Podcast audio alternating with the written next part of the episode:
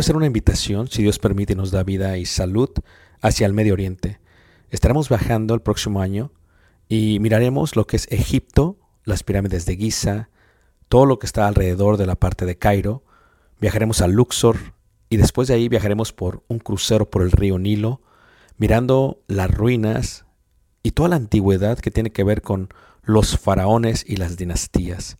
Después de ello tomaremos los desiertos, a través de lo que los israelitas pudiesen ver y lo muestra la escritura, tanto en el libro de Números como en el libro de Éxodo, y miraremos y llegaremos hasta el monte Sinaí, después subiremos el monte Sinaí, si Dios permite lo escalaremos y miraremos el amanecer.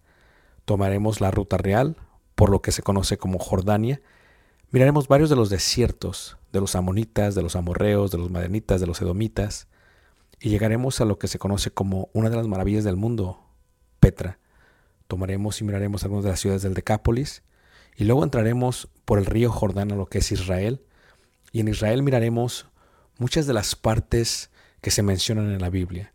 Durante este viaje, si Dios nos permite, podremos aprender juntos la arqueología, la cultura y también aprenderemos mucho de lo que dice la palabra de Dios y daremos vida a ello mismo en los lugares donde se menciona.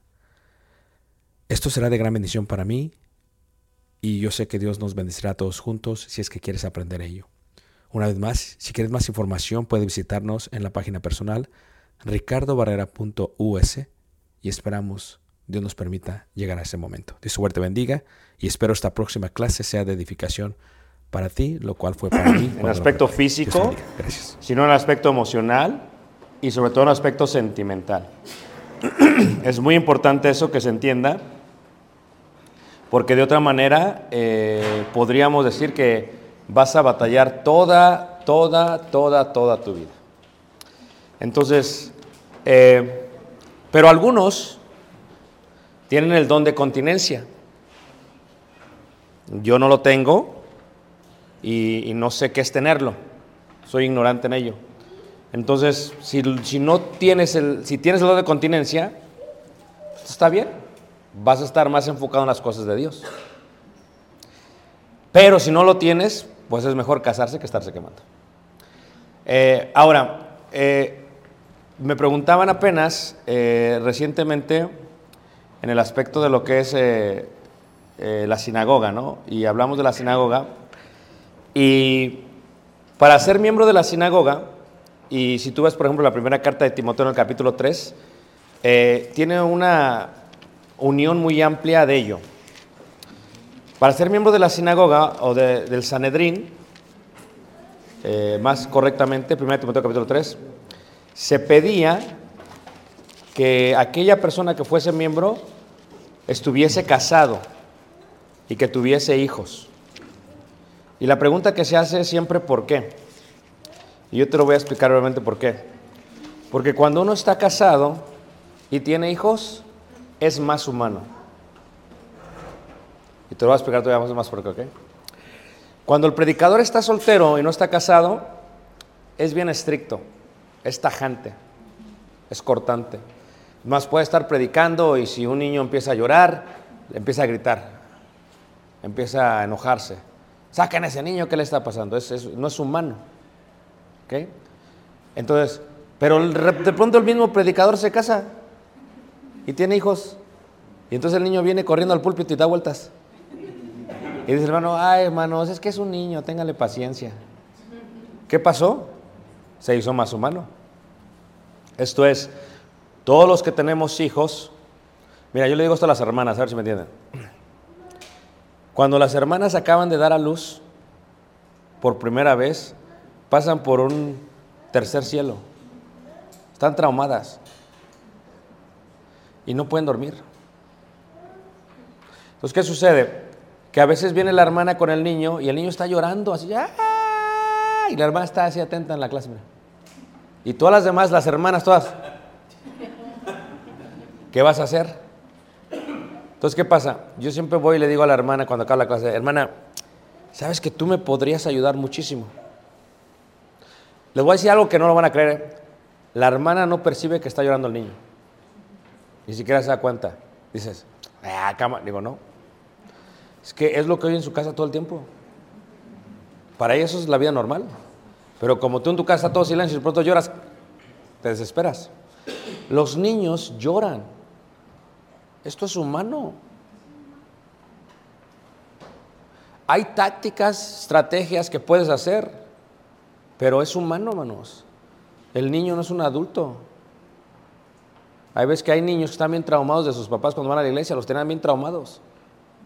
O sea, ahí les daban unos jalones y todo. Entonces el niño empieza a identificar la adoración con el castigo. Y él piensa que si yo estoy seriecito, eso es lo que significa adorar a Dios.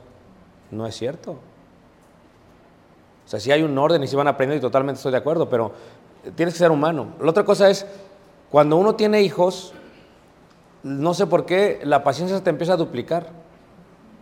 Y más cuando son adolescentes. Yo tengo un hijo adolescente de 14 años. A veces le dice Tali, eh, ¿ya te cepillaste los dientes? Y trae el mole Akira. Y dice Caleb, sí, mamá. O sea, son jóvenes, hermanos. O sea, ¿tú te acuerdas cuando tú eras joven y cuando de pronto tu cuerpo creció y se estiró?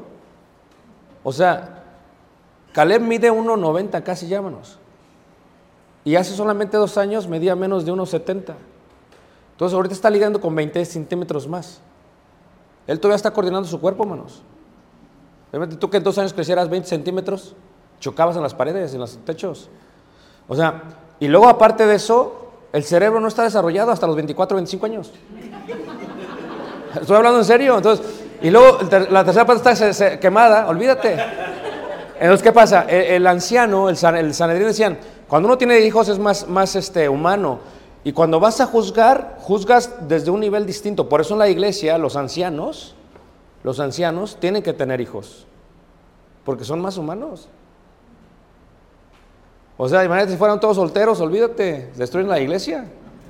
Eh, Es más, si tú ves el concepto de la, de- de este, de la Biblia, cuando ves el concepto de, de la estructura de la Biblia, por ejemplo, eh, eh, esto es la, la estructura de la sinagoga, ¿no? Y tú ves, en la sinagoga ya había ancianos, ¿eh? En el mundo este, eh, griego, en el mundo griego se le llamaba obispos, se le llamaba episcopos. En el mundo, cuando estaban en el rancho, en el campo, eh, pues monace, era, era griegos, era pastores, es lo mismo. Pero en las sinagogas o en las ciudades como Jerusalén se llamaban ancianos, términos de edad. O sea, estos ya eran, esto es lo que viene a ser lo mismo que dice Pablo a Timoteo. Timoteo estaba en Éfeso. O sea, es que era la, la mayoría eran gentiles, o les tiene que enseñar esos términos. Pero como la carta va a ser leída por iglesias en el campo, iglesias en el rancho, iglesias en ciudad, tiene que dar todos los términos.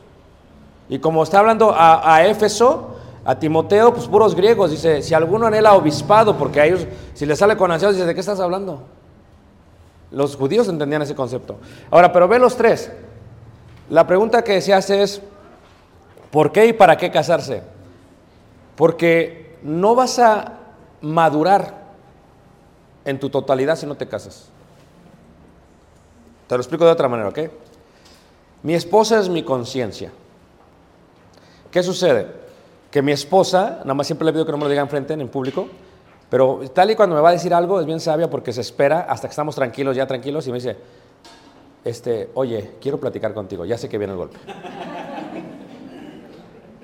Entonces tengo que escucharla. Voy a escucarla ahora a ella. Ahora, porque el cerebro de la mujer es distinto que al mío, ella va a percibir cosas que yo no percibo en la iglesia. Entonces, eh, esa parte de, eh, tú ahorita si tú tienes a alguien que es tu eh, compro- prometida y te vas a casar, pues si te enojas con ella, vas, la dejas a su casa y te vas a la casa y ya. Pero cuando estás casado, ¿dónde la dejas? O sea, tienes que, tiene que estar en tu casa, tienes que lidiar con ella, tienes que levantarte el otro día. Entonces, esto te ayuda a madurar, a resolver problemas, te ayuda a crecer, te ayuda a tener más paciencia, te ayuda a ser más amoroso, te ayuda a ser más misericordioso. O sea, yo le dije a Caleb un día, eh, porque me molesté mucho con él, le digo, mira, yo te amo incondicionalmente, siempre te voy a amar, siempre, o sea, o sea, eh, Caleb, tu hijo tiene que saber que siempre va a tener tu amor. Que, que, que va, pero va, tiene que entender que va a cometer errores. O sea, tu hijo no es perfecto, va a cometer errores. Sea hijo de predicador, no menos. Y cuando cometa errores, ¿cómo tú lidias con la humanidad de Caleb o con la humanidad de tus hijos? ¿Cómo tú lo restauras? ¿Cómo tú lo perdonas? O sea, si eres una persona muy dura y estás sobre él, esto, y- yo nunca le he dicho a Caleb, es que eres hijo de predicador. Nunca le he dicho y nunca se lo voy a decir. Él ya lo entiende. Pero si tú le pones eso sobre la cabeza, es muy pesada esa cruz, hermano. Entonces, este concepto tienes que entenderlo tú. O sea, entonces, y tienes que educar a la iglesia si tienes hijos que, y eres predicador. Pero, ¿qué es lo que pasa? Va a cometer errores, él tiene que saber que lo vas a perdonar, pero él tiene una responsabilidad a eso. ¿Sabes qué? Te perdono, pero esto es lo que tú tienes que cambiar, Cale. Es parte de ese arrepentimiento. Eh, Y decirle te amo y, y tienes que abrazarlo a tu hijo cuando lo perdonas. Eh, y es que hay papás más que son bien, se enojan, ya está bien, te perdono y, y todavía están enojados. Y se van a la cama a dormir y a todo otro día, ¿qué, haces? Y todavía están enojados. Gente resentida, pues ¿lo perdonaste o no? Entonces, perdones, te perdono y lo abrazas y vamos a tomar un café. ¿Ustedes recuerdan la película del Rey León? Es una de las mejores ideas de lo que es el perdón. Está el Rey León y va con este Simba y el otro se le ocurre irse al... a- y, la historia del Rey León es la bíblica, ¿eh? se la sacan de la Biblia. Y va y se mete eh, eh, eh, en medio de los palestinos y se mete allá con las hienas y todo lo demás. Y luego, luego ¿qué? Se lo van a comer, va y lo saca. pero cuando lo está regañando, lo, está exhortando, le está diciendo, está diciendo, ¿qué hace al final? Ya que, ya que ve el padre que el hijo asimiló el castigo, la disciplina, ya que lo acepta, se pone a jugar con él. Es perfecto. O sea, si tú no perdonas a tu hijo, ¿cómo él se va a perdonar a sí mismo, hermanos?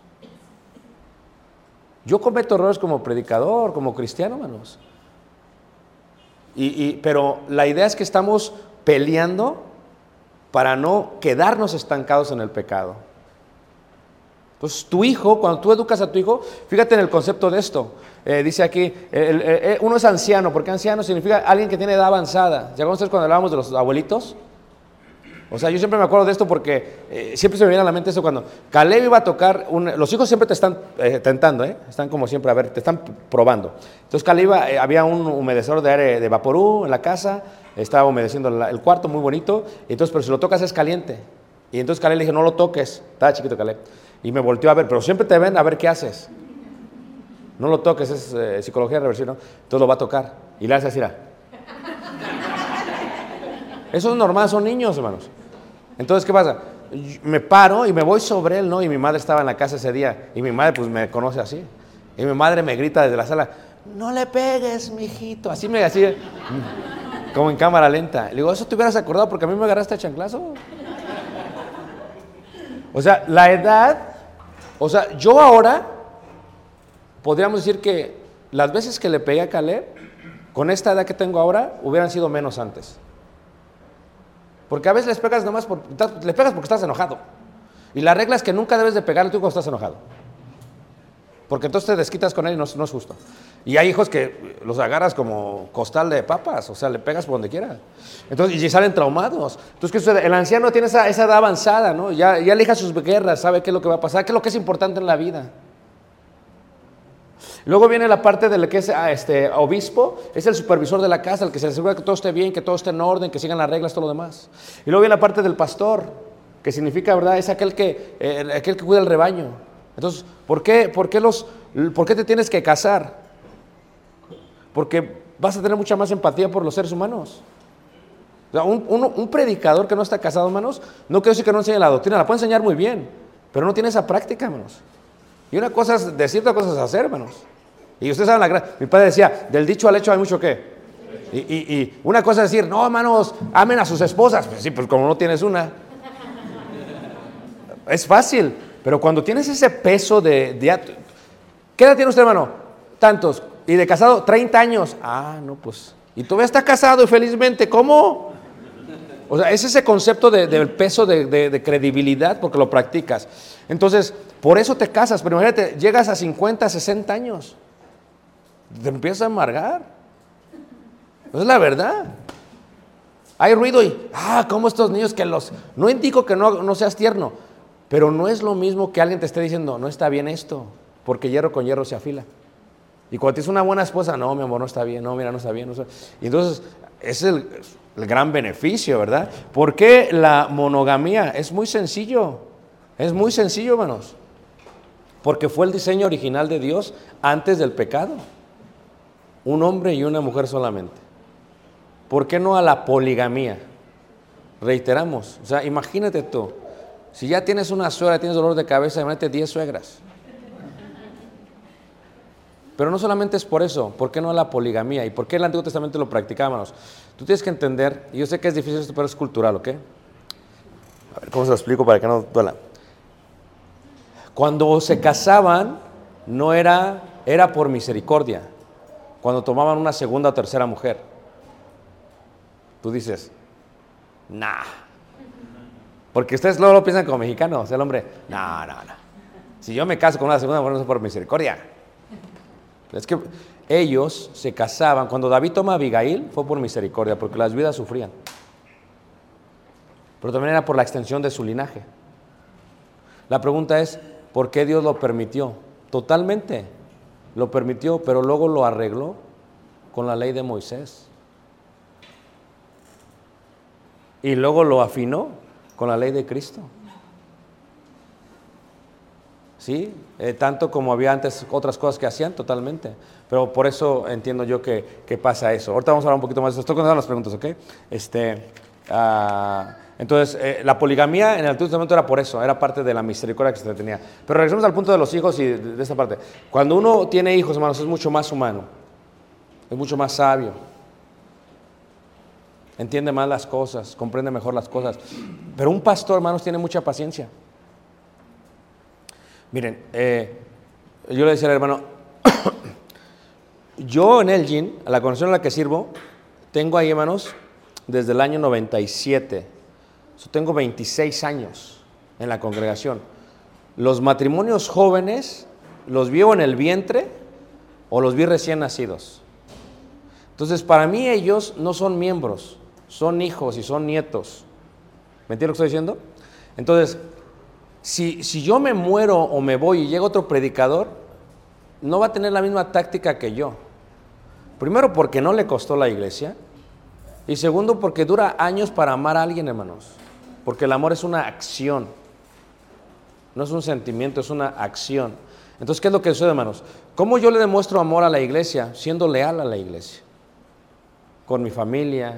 Porque yo sé que si yo llego a caer, hermanos, yo me llevo unos 30 de ahí. O sea, es el tropiezo que yo le doy a los demás. No, si el hermano calla, pues yo qué, qué esperanzas tengo. Entonces tú tienes que ver todo este peso que hay sobre nosotros.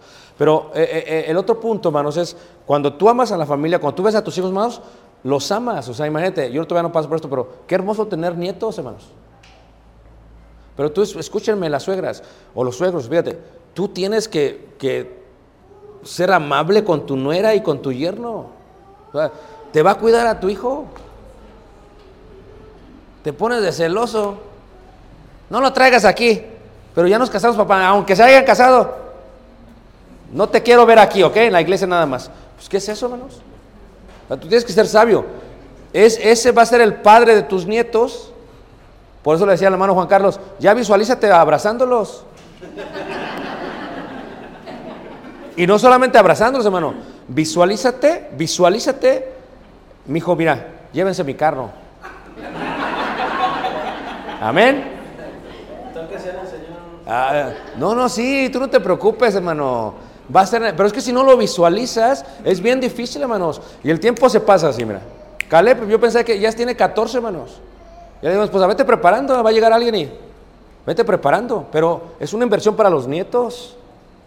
Lo mismo va a pasar con Pablo, con, su, eh, con Camila. Tienen que ir preparando, hermanos. ¿O no? Porque es preferible que sean el Señor, bajo una buena educación, bajo buen amor, que si tú los estás forzando, fo- si tu casa no es un refugio, se van a ir, hermanos. Ni van, se van a, los vas a, porque esos jalones de orejas, hermanos, se convierten en otra cosa. Y la Biblia cuando habla de la disciplina a los hijos, por eso creo que Dios tenía que ver que hablaba de eso. Por ejemplo, si vemos ahí en 1 Timoteo 3, en el versículo 1, dice, palabra fiel, si alguno anhela obispado, buena obra desea. Versículo 3 dice, no dado al vino, no pendenciero, no codicioso de ganancias deshonestas, sino amable, apacible, no avaro. 4. Que gobierne bien qué? Su casa. No es fácil gobernar la casa, hermanos. O sea, hermano, me estás hablando que, que tengo que ser cabeza. Me estás hablando que, que tengo que tener buenas finanzas. Me estás hablando que tengo que amar a Dios. Que no tiene que haber idolatría. Me estás hablando que tengo que tener una buena relación íntima y marital con mi mujer. Sí, te estoy hablando de todo eso. Esto es gobernar bien la casa. Es difícil totalmente, porque tu casa es tu iglesia pequeña, para que me entiendas. Y luego de ahí vas a, Dios te va a dar más responsabilidad. Pero no lo haces como muchos eh, para ser anciano, no. No, no, no, o sea, el anciano es anciano no porque lo nombran, es anciano antes de, de que lo nombren. O sea, cuando eh, la gente lo ve mal esto, dice, pero es necesario, versículo 2, que el obispo sea. O sea, ¿cuándo?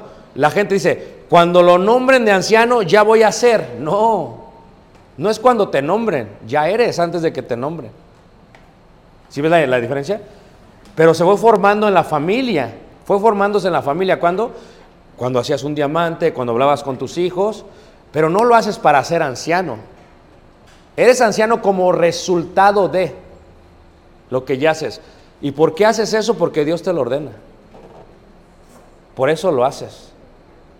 Y como resultado, so, gobernar bien la casa, que tenga hijos en sujeción con toda honestidad, dice ahí, pues el que no debe, el que, dice ahí, pues el que no sabe gobernar su propia casa, ¿cómo cuidará la casa de quién? La- la- ¿Cómo cuidará la, de la iglesia de Dios? No un neófito, no sea que envaneciéndose caiga en la condenación del diablo. También es necesario que tenga buen qué? Testimonio.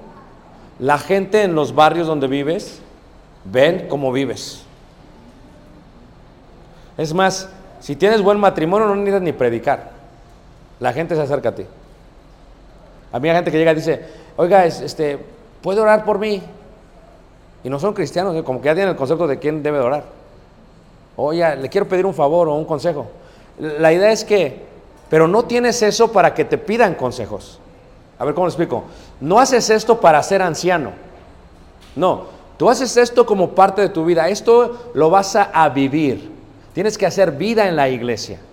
Lo vas a vivir. Y como resultado de que lo vives, no es como un show que, ah, voy a ser un cristiano cuando me ponga la corbata. No, no, no. O sea, eso es extra.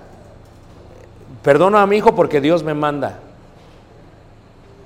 Eh, si mi hijo está en rebeldía o algo así, antes de que sienta yo presión de la iglesia, no lo, voy a, no lo voy a disciplinar por la presión de la iglesia, lo voy a disciplinar por amor a mi hijo.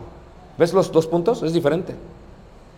O sea, voy a llegar temprano no porque los hermanos digan que llegué temprano, sino porque yo sé que Dios es lo que espera de mí.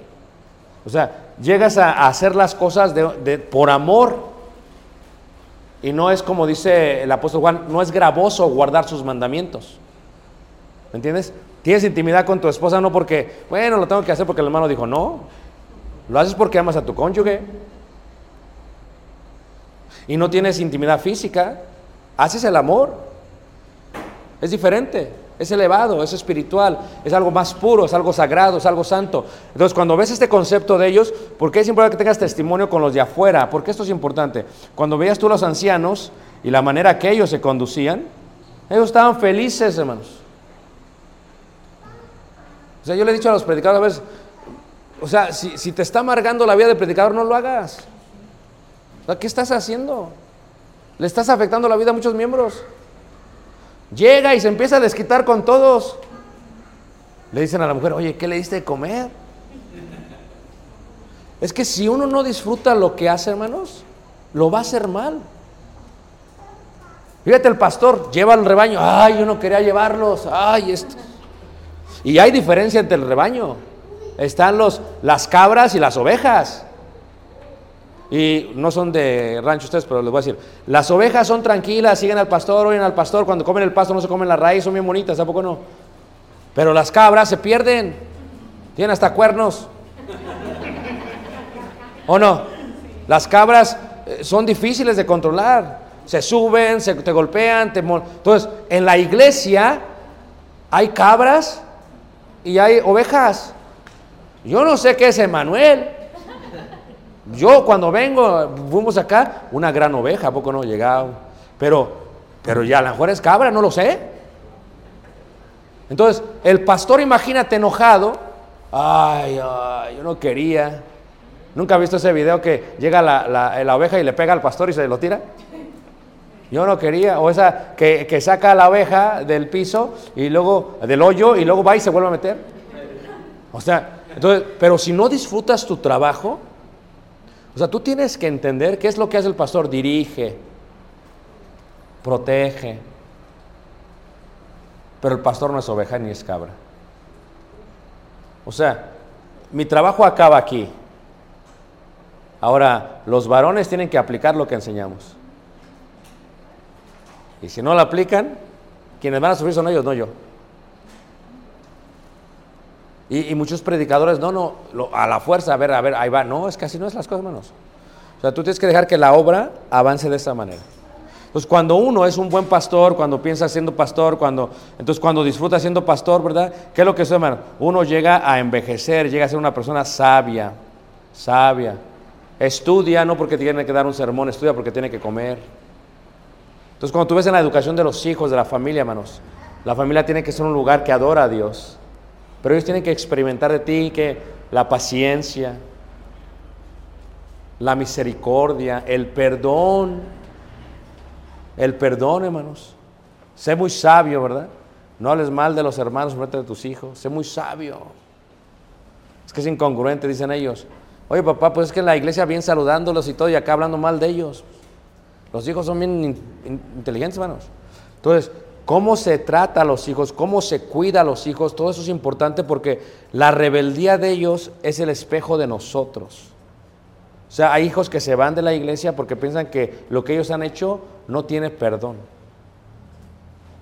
Todo tiene perdón, hermanos. Nada más que Dios espera que se arrepientan. Tú deberes enseñarles que debe haber un arrepentimiento genuino. Todo se puede perdonar. Todos cometemos errores. ¿Cómo lidiamos con la disciplina es importante? En pocas palabras, dale que se asuste el leoncito y después juega con él. Eso es precisamente lo que hace. Dale, dale, y luego juegas con él. Cuando uno ya es grande, cuando uno empieza a crecer, hermanos, ya empieza a ver la vida distinta. Ves la iglesia distinto. Te empiezas a dar cuenta que hay hermanos que no vas a cambiar, son cabras. No vas a cambiar, o sea, uno a veces predica un sermón por, por una familia que está allá atrás y se la pasas un año por la familia, olvídate de ellos. Hay más necesidades que ellos. Hay familias que no van a querer cambiar, hermanos, que son cabras y se van a morir siendo cabras. Y cuando los entierren hasta los conos les van a salir de la tierra. No van a cambiar, hermanos, tienes que aceptar eso. Pero no es tu culpa. Porque la Biblia dice que tenemos que ser hacedores de la palabra, solamente que oído, no es tu culpa. Y lo mismo con los hijos, pero tienes un tiempo muy limitado. Después de los 21 ya no vas a hacer mucho. Pero aun cuando crezcan, tienes que seguir estorbándoles. Y tienes que seguir que- Imagínate tú, cuando nosotros tuvimos a Caleb, hermanos, oye, qué difícil fue, estaba cansadísimo, ¿eh? Entonces, ¿qué? Ahora cuando yo veo una pareja que tiene un bebé, lo primero que digo, ay, benditos. ¿Ah? Y veo a la hermana así que, ay, y el hermano como si nada. Siempre es así, ¿verdad? Entonces, ¿qué es lo que pasa? ¿Qué le, les puedes dar un consejo apartado? ¿Sabes que esto, esto, esto? Y si son de tu congregación, de vez en cuando, oye, nos gustaría que fueran a cenar. Déjenos a los niños una tarde. Eso es un anciano. No me gustaría cuidar a tus hijos de por vida, no, no, no. Una cena. Porque ¿cuántos problemas no tiene un matrimonio? O sea, el matrimonio tiene siete etapas. ¿Ah? Y cuando tú ves las etapas del matrimonio, a veces son bien complicadas. Una de las etapas es la etapa de la desilusión. O sea, tú dijiste, me, me casé con un príncipe. ¿Cuál era una rana? O sea, ¿y cómo lidias con eso? ¿Cómo trabajas con eso? Entonces, cuando los hijos van creciendo, necesitan asesoría todavía. Y como anciano en la iglesia, ¿qué hacían ellos? Los cuidaban. Yo a veces le digo a los muchachos, invítame a comer a tu casa, ¿pero para qué? Porque necesitan consejería. ¿Cómo está todo? ¿Ves? Ya de cerca te platican, no, mira que estamos batallando con esto, que esto, que. Tú ya empiezas a ver la necesidad que tienen. Pero ya no los ves tú como cualquier... Son tus hijos. Es la expresión de Juan, hijitos míos. Cuando una, una persona que sirve en el ministerio ama así a su iglesia o a la iglesia del Señor, ama a la iglesia a la cual sirve, o sea, ya ves la diferencia, hermanos. ¿Te preocupan? Como a mí Caleb me preocupa, estoy acá y me preocupa, pero en la mañana hablé con mi esposa casi una hora, y ayer hablé con ella, y nos estamos mandando textos constantemente. Ayer Caleb tocó en la banda, y cómo le fue en la banda, y cómo estuvo, hubo luna roja, hubo una, de sangre, le llaman allá. Eh, y, y qué pasó? Y pasó esto, y qué comieron. Eh, ese es el tipo de, uno que esté alejado, pero cuando regresamos, ¿qué? Tiempo de calidad. Tiempo de calidad. ¿Qué quieren comer? Vamos a platicar. Apaga la tele. ¿Qué onda? ¿Cómo te fue ayer? ¿Cómo estuvo el partido? ¿Cómo está la clase? Hay preguntas muy buenas que le puedes hacer a tus hijos. ¿Ah? No, ¿cómo te fue? Si es varón, que va a decir, bien. No, no, no. Este, ¿Qué aprendiste hoy? Ya lo haces pensar. A vos te puedes hasta preguntar, oye, si tú fueras un animal, ¿qué animal te gustaría ser? Y, y te das cuenta, no, estoy hablando en serio. Eh, y si fueras un, superhéroe, ¿qué te gustaría hacer? Y se empieza, no, papá, que yo. Y empieza la plática. Ya hay veces que Ale me dice, oye, vamos a jugar este Xbox. Siéntate con él a jugar un rato. Siéntate. El trabajo nunca se acaba, hermanas, el quehacer nunca se acaba. Tómense un break, un descanso. Hagan lo que ellos quieren hacer. Porque cuando ya estás en esta edad, te das cuenta de que se te pasó la vida. Hijos chicos, problemas chicos. Pero ya cuando están grandes, hermanos, dices, híjole, ¿por qué no hice esto? No, ¿por qué no hice esto? Te empiezas a lamentar. Entonces, ¿qué pasa? Los hijos son una inversión, pero para tus nietos, para tus nueras y para tus yernos y para la sociedad. Yo no quiero que Caleb batalle en la vida, hermanos. La vida ya es muy difícil. Y luego siendo cristiano es más difícil. Y luego siendo medio cristiano, imagínate. Y luego si eh, vive una vida de fantasía, que no es genuina, es más difícil todavía. Entonces, ¿por qué debes llorar, mi hijo, por esto? Vamos a, deja- deja- vamos a hacerlo juntos, como dijo Jesús. Así se ora. No, tengo exámenes, vamos a orar, mi hijo, tranquilo. No, que yo no espero que Caleb saque 10, hermano. Tampoco, eh, tampoco puede sacarse 7. Con que saque 8 está bien, 9 está bien. Porque luego es, es muy extremo. ¿Me entiendes? Uno tiene que entender, hermanos. O sea, hay veces el ser humano, no importa lo que sacó en la escuela, hermanos. Son hombres de mal aún después. Entonces, no es la calificación lo que lo define, sino la calidad de ser humano que es. Y eso viene en la Biblia. ¿Y cómo le enseñas? ¿Y cómo le explicas? ¿Y cómo lo haces? Como lo hace un pastor. ¿Cómo lo haces? Como lo hace alguien que lo cuida. ¿Qué utilizas? A veces utiliza vara. Y a veces se utiliza callado. ¿Y para qué es el callado? Tú ves que la cabra va y se sube y no quiere venir, está me, me. Entonces agarras el callado y se lo metes al cuello y la jalas, me. Y te la llevas. ¿Y para qué es la vara? La bala duele, ya le pegas. Y el que no usa vara con sus hijos luego los va a avergonzar. Pero llega un momento con los hijos que no les puedes pegar, hermanos. ¿Tú crees que le voy a pegar yo a Caleb ahorita? 1.90, es incongruente. Ya le pegué lo suficiente. Ya le hablas como hombre. No, es que con palabras entiende la gente, llámanos. Eh, llega un momento que se acaba ese tiempo. Sí le pegué, pero ya se acabó el tiempo. Hay hombres que todavía le quieren pegar de grandes y se empiezan a pelear como hombres. Ya eso ya es que falta de respeto es eso. Entonces tú tienes que ser sabio, callado. ¿Para qué es el callado? Vas en la noche, el pastor iba en la noche, porque no veían. No es como que estaba alumbrada la montaña. Ta, ta, y las ovejas, ok, por acá va, por acá, por acá. Entonces lo vas dirigiendo al hijo. Tu vara y tu callado me infundirán qué? Entonces tu hijo tiene que sentir eso. Tiene que saber que estás ahí. Como pastor, ¿qué, qué puede hacer? Deberías- tienes que protegerlo. Contra todo y contra todo. A veces la gente daña a tus hijos, menciona a tus hijos. Tu hijo es esto. Le digo, no, no, mi hijo no es así. No, no, no, no. no, no, no. Porque a veces le pones eh, calcomanías, gafetes a su vida. Mi hijo no es tonto. No, no, no digas eso. Es muy inteligente. No tiene que sacar 10 para ser inteligente. No, espérate. Tampoco es el amigo de Shrek. No, no, no, no. Entonces, tú tienes que corregir eso porque tu hijo, mira. Entonces, ¿qué es lo que hace eh, eh, el, el- pastor? Eso. Los pastores hasta cantaban. Y cuando cantaban todas las ovejas.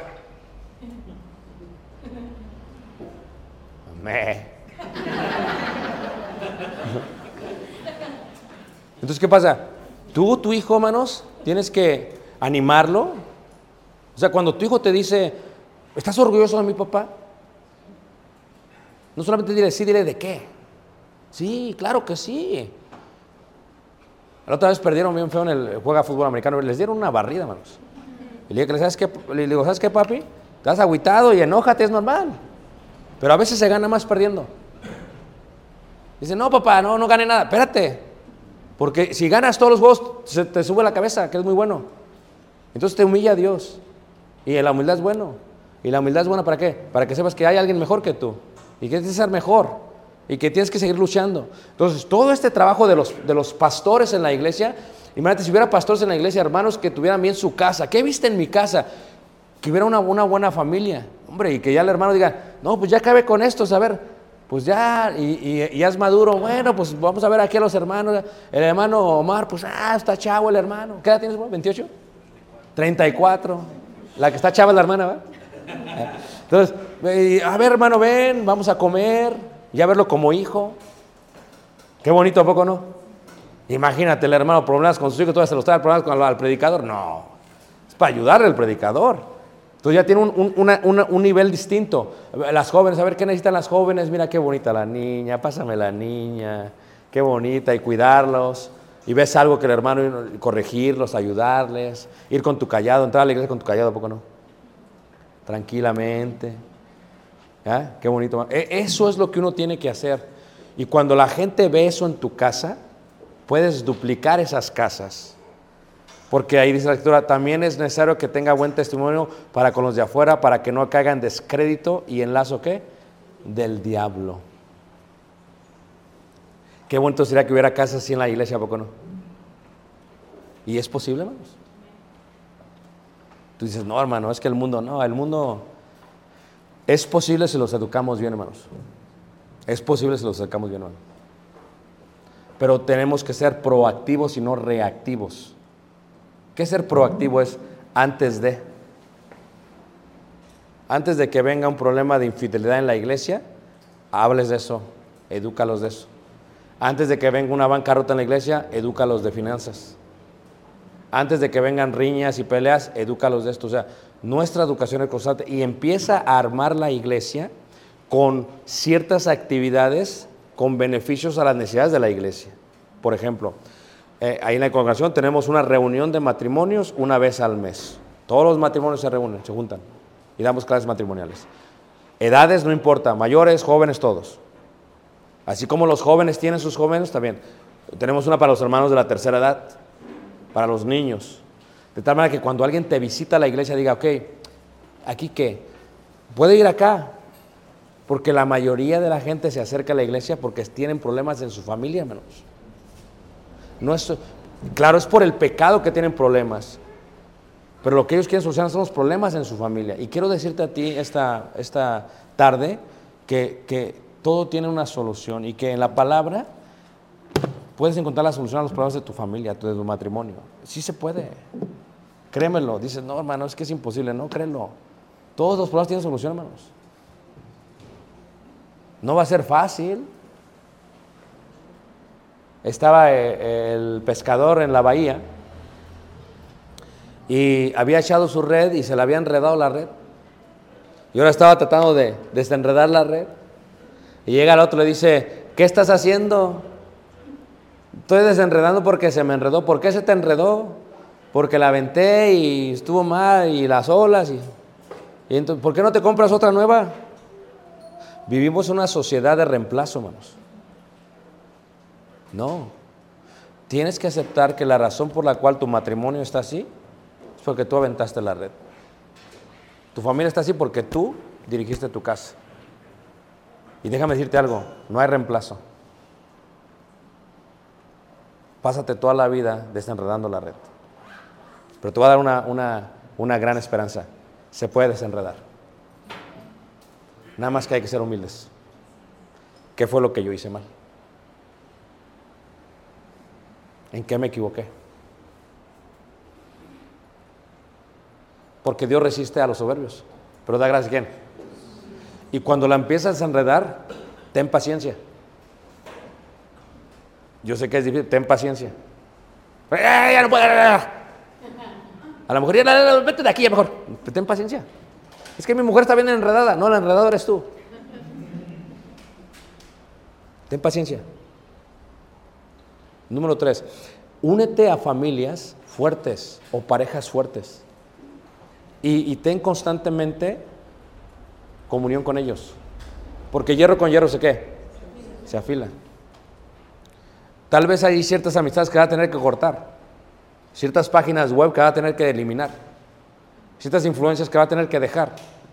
Porque eso es lo que hizo que tu red estuviera así. Entonces, dejas aquello que te está lastimando y buscas aquello que te va a ayudar. Y buscas, y buscas una pareja en la iglesia, un matrimonio. Oye, ¿sabes qué? Y platicas y te ayudan a, a ver, no, es que así se hace, mira. Y así, y, pero ¿qué pasa cuando está toda desenredada? Te sientes orgulloso. Pero al final de todo, cuando tu matrimonio esté bien, dile, gracias Señor, porque tú me ayudaste a hacer esto. No fui yo, eres tú. No es mi gloria, es la tuya. Entonces, cuando tú haces eso en tu vida, es hermosa la vida, hermanos. Y luego avientas la red en el mar y sacas los peces y te los comes. ¡Wow! Es hermoso, hermanos. Es hermoso en la vida. Cuando tú te sientas con tus hijos y con tu esposo o con tu esposa y están al lado de la playa o en la misma casa, donde sea, y están platicando y se están riendo, esos momentos aprecialos porque se van a ir, hermanos. Así. Así, el otro día nos estábamos riendo con Caleb, suba una risa increíble, nosotros riéndonos, y, y, y me puse a pensar, wow, qué bendecidos somos. Podemos comer, tenemos salud y nos estamos riendo. O sea, cosas sencillas, hermanos. Y cuando uno aprecia la vida más despacio, porque va rápido, dices, wow, qué bendiciones somos. Y a veces la vida se te va. Va a estar en tu casa solo, porque eres bien terco y soberbio, soberbia, y eres, no fuiste humilde, y tu esposa ya no está ahí, ahora está en otra casa, y tus hijos no te quieren visitar, tienes un carácter de los mil demonios, pero aún así vas a cantarle a Dios. No. ¿Qué vieron en tu casa? ¿Qué vieron en tu casa? ¿Sabes qué dijo David? Yo me alegré con los que me decían, a la casa de Jehová iremos. Tus hijos tienen que decir, vamos a la casa de papá. Ahí está la abuela bien amargada. No me toque nada. Y luego te preguntan por qué no te visitan los nietos. El jarrón te lo puedes volver a comprar. Son niños. Todavía les pones una vitrina y tu más tentación. ¿A poco no? puertas de cristal. Es mucha tentación para los niños. Pero tus niños tienen que decir eso. ¿Sabes por qué Dios quiere que su pueblo venga a Él? Porque Él ama su casa. Pero Él quiere que las naciones vean que en su casa hay amor, hay misericordia, hay justicia, verdad y hay perdón. Ese es el secreto de Dios. No todo es perfecto, el perfecto es Él. Pero nosotros nos acercamos a Él porque somos imperfectos. Y, el secreto de la vida, hermanos, es que Dios es tan bueno con nosotros. Es tan misericordioso con nosotros, hermanos. Nos ama tanto. Nos tiene una paciencia increíble, hermanos. Porque si no fuera por sus misericordias, hubiéramos sido consumidos desde hace mucho tiempo, hermanos. Imagínate lo grandioso que es Dios, lo hermoso que es Dios. El Señor es tan bueno con nosotros, hermanos. Y a veces somos tan tercos. O sea, te estoy dando tantas clases y no entiendes. Te aventé hasta un podcast y no le haces caso. O sea, ¿qué quieres? Hermano, cambiemos. Cambiemos ya. A veces es el corazón el que no quiere cambiar y, y, a veces el corazón más cuando el corazón es difícil, hermanos, cuando el corazón es, a veces no quiere cambiar. Y la pregunta que siempre hacemos, ¿qué podemos hacer para cambiar nuestro corazón? Porque cuando Dios nos ve, hermanos, Dios nos ve así pequeños, mira. Así nos ve Dios. Ya con bigotes, pero así nos ve Dios. Así nosotros vemos a nuestros hijos, ¿a poco no? Como unos bebés. Y Dios nos quiere ayudar y no queremos. Yo lo hago. No, no, no, no. Yo lo hago, Señor. No, me, no te metas. Y a veces tenemos el corazón, hermanos, tan duro, tan fuerte, tan triste, hermanos. No le damos la oportunidad a Dios que nos cambie. Y cuando el corazón está así, hermanos, no se puede cambiar. Solamente Dios puede romper nuestro corazón. ¿Va? Como el himno que dice, entra en mí, Señor, hazme ver tu amor, muéstrame tu voluntad, rompe mi corazón. Si Dios rompiera el corazón, hermanos, lo vuelve a armar y con mucha paciencia. Humanos, a tus nietos, ya me rompieron esto. Dios, no se preocupen. Vengan, peguemos el corazón. Y dice el coro, mi corazón tan duro es. Es duro, hermanos. y el mal camino ancho es. Si solamente lo abriéramos, Dios hace milagros. La vida es un milagro, y aunque no lo creas tu esposa es un milagro, pero tienes que verlo. No, es que es una maldición, hermano. No, no es, hermano. Que usted no la conoce, no, es que, pero lo que conozco es la Biblia. Y lo que ella es, ella lo que está haciendo es que está reaccionando a tu forma de amarla. Eso es lo que es. Tómate el tiempo rompe el corazón y Dios te va a amar profundamente. Todo tiene solución. Es lo bello de la vida, hermanos. Y, y, en esta tarde, no sé cómo está tu vida, porque no sé, yo vengo y ya me voy. Gloria a Dios. Para que vea mi familia, no por ustedes. Dios lo puede arreglar. La pregunta es, ¿estás lo suficientemente preparado y eres humilde para aceptarlo? Porque si en tu casa se está viendo algo que está desordenado, hoy puede empezar el inicio de arreglar. Entra en mí, Señor, dice el, himno. Ojalá Dios me esté con todos ustedes. Yo voy a orar mucho, antes de venir oré por ustedes, por el tema, por sus casas. Y cuando me vaya voy a seguir orando por ustedes. Espero que oren por, por mí también, por mi familia. Y estamos siempre para servir, hermanos, pero sépase que todo tiene solución. Todo. Solamente hay que ser humildes para aceptarlo. ¿Quieres tú venir a Cristo Jesús? Bien puedes. ¿Está mal tu matrimonio? Bien puedes. ¿Tienes solución? Dice, no, hermano, tiene solución. Créelo. Nada más que necesita tiempo, hermanos. No pierdas la esperanza. No pierdas la esperanza, hermanos. Tienes solución. Y el canto que vamos a cantar nos indica. Si lo cantas con el espíritu del entendimiento, te vas a dar cuenta que todo tiene solución. Pasa, hermano. Vamos a entonar.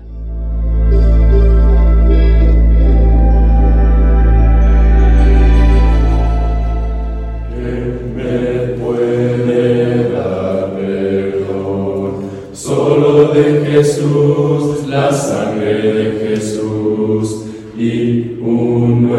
Lord.